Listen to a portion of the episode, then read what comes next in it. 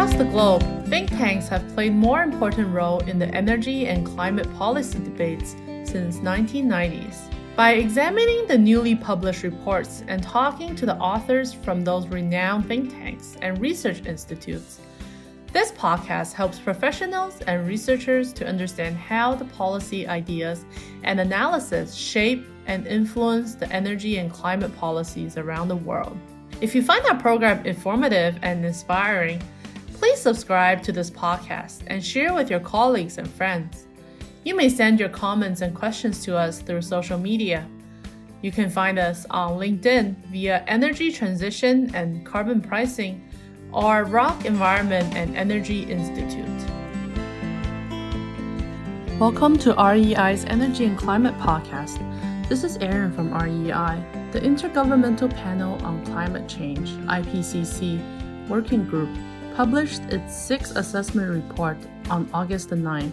The report presents the highest alarming level of a warming world in this century. They were no longer using words such as most likely, but they are certain that our Earth is warming. The challenge facing humanity is not to reverse the climate change, but to control the scale of temperature rise and the damage it causes.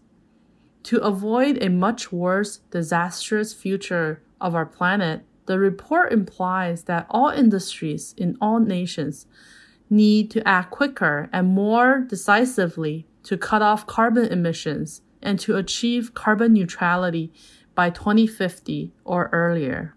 The healthcare sector is one of the industries that needs to reduce its emissions. While more frequent extreme weather events generate high pressures towards the reliability and the quality of healthcare services, this sector have to fight two battles. One, improving its climate resilience, and two, taking actions to reduce its carbon footprint. In this episode, we present a special conversation on why and how the healthcare sector should pursue a low carbon development by reducing the environmental and climate footprint. Interviewed by Beijing Energy Network, REI's co founder and co director, Mr. Zhao Ang, introduced the healthcare sector's decarbonization project that REI have been working on since 2014. Zhao Ang also shares some thoughts on sustainability as well as his hero in life. We hope you enjoy this talk. This episode was firstly released at Environment China podcast in 2018. We thank Environment China for the permission to use this episode in REI Energy and Climate podcast. We hope you enjoy this episode. On our show, we're putting the spotlight on the innovative solutions coming forward to address China's environmental challenges. I'm your host, Noah Lerner. Here's something we all understand the environment and our health are intimately connected. When we pollute the air, or the water, or the soil, we get sick. But what if we look at this relationship between health and our environment from the other way around? Now, this is something that fewer people might know. Our healthcare system has a huge impact on the environment. In the US, for example, the healthcare system is reported to be responsible for 8% of the country's greenhouse gas emissions. And the environmental footprint of the healthcare industry is becoming particularly important in China, a country that is in the midst of a healthcare boom. With an aging population, rising income levels, and supportive government policies, China's healthcare industry is expected to have grown from $400 billion in 2011 to over $1 trillion by 2020. Well, joining us today to discuss how China's healthcare system can be made to work to keep our environment and our climate healthy is Zhao Ang, the director and co founder of Rock Energy and Environment Institute, or REEI. REEI was founded in China in 2012 with a mission to be an independent think tank in pursuit of justice and sustainability. Before founding REEI, Zhao Ang had previously worked on a range of environmental issues at Green Earth, Greenpeace, and Wind Power Intelligence. He holds a master's in environmental policy and regulation from the London School of Economics and Political Science. Welcome to our show, Ang. Thank you very much. So, Before we dig into the healthcare sector, I wanted to start with something we dug up online actually before you came here today. In your previous life as a young environmental journalist, you served as a local translator for Bill McKibben when he visited China in the 2000s. Bill McKibben, for those who don't know him, is an environmental journalist who founded 350.org and jump-started the college fossil-free divestment movement in the US, which incidentally was also my own entry point into environmental advocacy. Uh, you were telling us that you traveled with Bill to Shanghai, to Inner Mongolia, and to Sichuan. What stands out to you from your time traveling with Bill McKibben? My first impression about that travel goes to Bill McKibben's personality.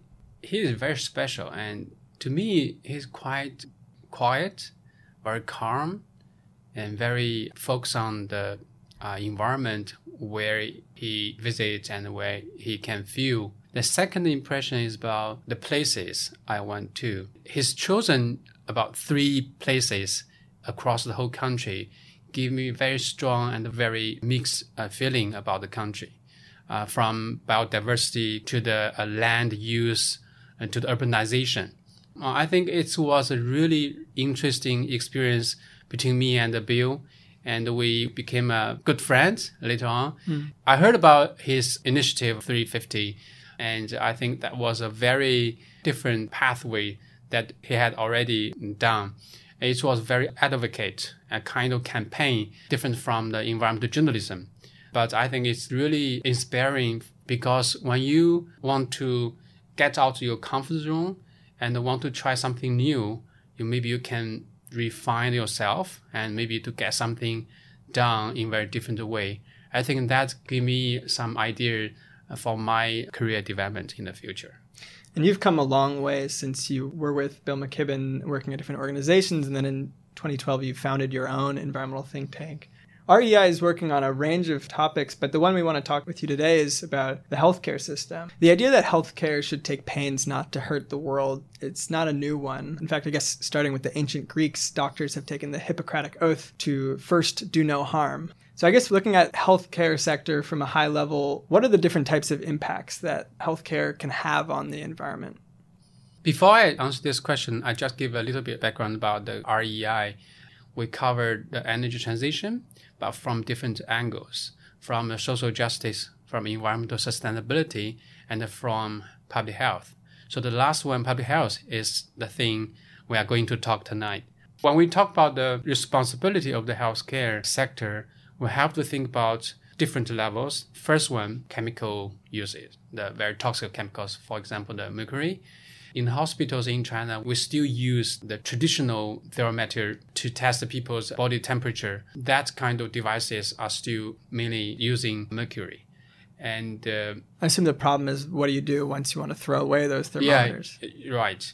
And in, in another part, the challenge is medical waste the health sector generates huge amount of waste every day. What's part of that medical waste? Disposable medical devices and like the mercury thermometers and other toxic chemicals. The third one is about carbon emission. And we need to think about as a whole, we see many bottom up and voluntary initiatives by different sectors, but we haven't seen health sector as a whole doing similar things we think we need to mobilize and encourage this sector to build up their responsibility and leadership. Previously, you mentioned that REI estimates that China's health sector may be responsible for anywhere of 3 to 5% of the country's CO2 emissions, which, given how large China's CO2 emissions is, even 3 to 5% is a huge amount. Help us understand where is where are these emissions coming from? The carbon emission from the health sector mainly come from three parts. The first one is about the energy and resources consumption, like electricity, like gas, like a heating uh, system. The second part is about the procurement because they consume huge and variety of products every day. So the generation of that product uh, consume a lot of energy. And the third one is about all relevant activities. For example, uh, when people come to visit a doctor, they have to travel and they have to use different transportation ways. If you can design a better transport uh, system, people can use public transportation. But if you don't use that kind of way and people have to use a private car, that also produce an indirect energy consumption. So we have direct consumption in a hospital. We have supply chains. Maybe you need all of these different medical devices. Yeah. And is pharmaceuticals included in? Do we consider that part of the healthcare yes, system? the pharmaceutical is included. Yeah. And then third, we have thinking more holistically, urban planning. Are we? Yeah. Can we design cities or can we design a region so that people don't have to travel 100 miles to get to their local healthcare provider? Yeah, it's also very typical in China, particularly in the big cities like in Beijing. The most famous hospitals uh, they are located in the downtown, and people they have to travel a, a long distance to visit uh, doctors. It's not only for residents in Beijing, but also from all over the country. So, how do we design the locations of the hospitals? How do we allocate the medical facility and resources? It's also have strong influence on the carbon emission in the uh, health sector. So you said that looking at different industries in China, there has been some progress on reducing energy intensity or increasing energy efficiency, but you're saying that you're seeing that healthcare sector has been a little bit slower. It seems a bit ironic because the whole point of healthcare system is to make our, ourselves healthier. Are there any places you're seeing any progress where good hospitals leading the way, or is there any policy makers who have started paying attention to this issue? I think in the past few years, due to efforts from different stakeholders, this kind of situation has been changing.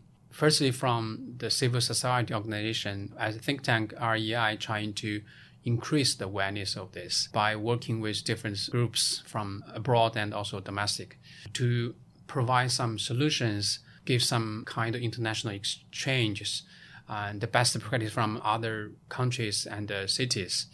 We need to have very systematic, holistic thinking about the carbon emission of the health sector and uh, about the, the future of the health sector. I remember I got the chance to attend a, a lecture by a health economist uh, from LSE. Uh, he argued that our health sector, health industry, has been old fashioned for long in order to meet the demands in the future in terms of the aging population, uh, more environmental influence, even epidemics. So all those kind of things give very strong pressure on the current health sector. And we need to reform and to redesign to some extent the health sector in order to meet that demands. So what REI has done is trying to bring those policy debates from other countries into China and to bring stakeholders on the same table to understand the challenge we are going to face. Yeah. Brings up a lot of things I want to ask. I guess first, this network, REI is part of, I believe it's the Global Green and Healthy Hospitals Network. Could you tell us about some specific examples of these sort of international practices that you're hoping to bring to China? So the GGHH, Global Green and Healthy Hospitals, is a global network. It has now more than 10,000 members. Most of them are the hospitals and the health centers. It has built up the China's network, local network, in the past three years. Now we have nine members, five are hospitals, four other health relevant organizations like policy research centers. Which hospitals is it? We have Ditan Hospital, Huilongguan Hospital, and the Jilin People's Hospital a second. So uh, that I'll give you some examples. But several of those are the Ditan is that in Beijing? Yeah, Ditan okay. in Beijing and the Huilongguan is also in Beijing. The network is expanding, but not as quick as we expected. And the Chinese health sector, particularly hospitals, they do still focus on the disease uh, treatment and trying to meet the increasing demands of the patients. And they don't really find out how they should make a big role in addressing climate change. How do they need to address the medical waste? So the awareness is not high, but in the past three years has been building up. For example, two years ago, we brought uh, some people to Korea to visit the Yonsei University Hospital System, which is the oldest modern hospital system in the country and also the most respected health provider in the country. And that hospital system under the Yonsei University had done a huge amount of work to renew their hospital system in energy part, in water supply, even in the building redesign. Uh, we learned that as a hospital, you can do a lot, not only green your service and the building, but also by doing that, you can provide a better treatment and a better service to the hospital's uh, employees, doctors and nurses, and also the patients. And I heard that from the uh, previous administrator of the Yonsei University ho- Hospital System that Qingdao municipal government wanted to copy the Yonsei University Hospital design. And they just want to 100% copy that hospital in terms of building space, and they got strong support from that university hospital.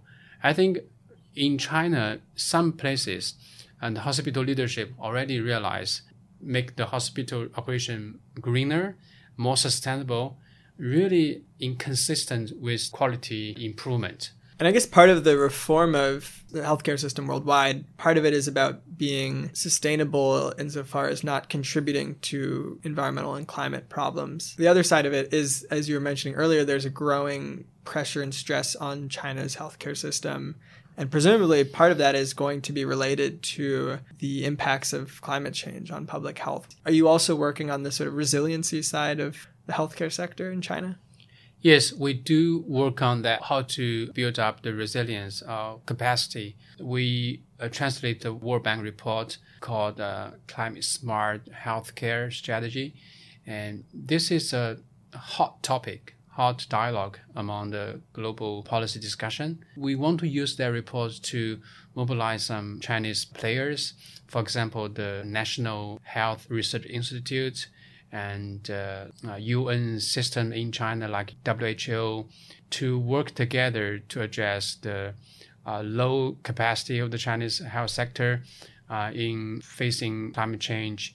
So that report give a framework how health sector can build up their capacity, how to communicate, work together with other policy players, and to contribute to the policy making of the energy and the climate change. Can you give us an example of what resilient hospital or a resilient healthcare supply chain might look like? Yeah. Uh, the example is not from China, but it's from the GGH network. So in the Latin America, Puerto Rico, during the hurricane and the natural disaster, there is a, a children hospital because the disaster, the hospital couldn't have the energy supply. But because of the solar PV facilities funded by the American Electric Car Company, the hospital has been very resilient, continue to provide the basic service for children. So I think that's a quite a streamlined example that hospital can think about that uh, kind of challenge by transitioning its energy system from fossil fuel based to the uh, renewable based. And another example is in India this about the hospital redesigning. Because in India, uh, in most places, it's so hot in the summertime, but the hospital hasn't done a good designing about the uh, installation and ventilation. They usually put the childbirth uh, service in higher floors, but that's very hot, right? So they, they change their rooms to the ground floor, even lower floor and the death rate of the newborn babies has been reduced in large scale. Wow. So I think we find out many good examples from the GGHH. We want to use that network to help uh, members to learn from each other and particularly from hospitals in the most developed countries. Yeah, it seems like just a very good example of, you know, the fact we're not all working in silos. We don't need to reinvent the wheel everywhere. Before we wrap, is there any uh, updates you can give us on where's the current policy making discussion at in China about how to green China's healthcare system? A couple weeks ago, uh, we attended a workshop organized by GGH China's member called Green Hospital Committee. It's under the China's Association of the Building Energy Efficiency. The workshop was about how to help hospitals to build up their capacity of carbon counting because in the carbon pilot project in Beijing, hospitals which emit more than 5,000 tons of CO2 a year need to join that voluntary platform in order to meet the target. This is that any building that emits over a certain amount of CO2 per year has to fully account for it, right? Yeah, hospital buildings are included. So they are not currently in the platform now, but they have the agenda, they have schedule to join, and they are required to do their accounting. So that workshop has a one part about training the hospital engineers to calculate their carbon emission. Before we end, I was hoping we could hear a little bit about what it was like to start your own environmental think tank in China because, you know, I think a lot of people they think I want to work on environmental issues. You think first you're going to go join whatever existing organizations are already out there. You had already worked at a, a range of different organizations. Why did you feel the need to start your own organization? My first job with an environment group was in Green Earth Volunteers. It's a grassroots level very important for my work and also understanding the environment movement. That was probably one of the best memories in my career development. But after that, I realized if you really want to get close to the policy making, get close to the issue themselves, you have to build up your capacity. You have to build up your international perspective. For most environmental issues, you have to have global thinking. Many things are connected. So I decided to move from a local to an international group, Greenpeace. After working there, I think we have kind of ecosystem about environmental movement and the campaign group and policy advocacy and industries, but we do need to have some very different uh, player like think tank. We know some good think tanks from other countries well, the, my personal favorite think tanks is Resources for Future. I think it's quite good think tank uh, consisting of many academics and environmental economics and other professionals. I think in China, back that time, there was not really very independent think tanks focusing on environment and energy issues. So I think, okay, maybe we can try and to do that. So when I finished my education abroad and moved back to Beijing, I said, okay, maybe I will try this because that was my commitment to myself. So back to 2011, I did my first effort to organize a, a small group because I told myself it's not one person game. I need to find a partner. So I talked to my friends who finally become my two partners in 2011, and they said this they, is they, Ma Dao and Mao Da and and Lin Jiaqiao. yeah. They told me they were not ready. I was okay. I told to myself, okay, it's not re- not ready. It's time for me to try by myself. I said no. Maybe I need to be patient. So I wait a year more. During meantime, I went to work with a wind power company for a very short period of time. So back to 2012, in the first quarter of the year, I discussed my idea with them again. It seems that timing is come. Timing was right. So we decided to work together to build up a small think tank. So I think when we look back to that move, I think I was lucky because without the other two assistance and uh, support, I don't think REI can become REI today. And uh, this kind of philosophy, you have to really trust people, build up connection and relationship from the beginning, and uh, make sure your group are diverse, are very very important to be a sustainable group. So that's what I learned from the past five years, and also what I want to share sometime with my friends. Very last, we every episode we ask our guests if there's any one person in particular that's inspired their work. Zhang, is there anyone in particular who you see as a hero in the environmental field or who's influenced the way you work? I want to definitely want to see one person who is my mom. Uh, the reason I want to talk about her is that in my personality, autonomy is quite a prioritized principle for myself. And gradually, in the past few years, I had more connection with my mom, who is living in my hometown, Shanxi province. And I have seen some similar personality from her. And I can tell she had given me very strong influence. I didn't realize in the beginning of my career. But gradually, I just found out, oh, it's from my mom. so if I say something support me to do something continually, I think it's from my mom's encouragement.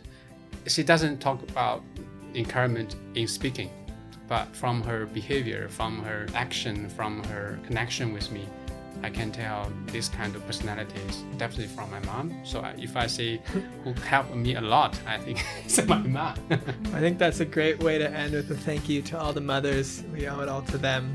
And thank you, John, for joining us today. Thank you very much. It's really my pleasure.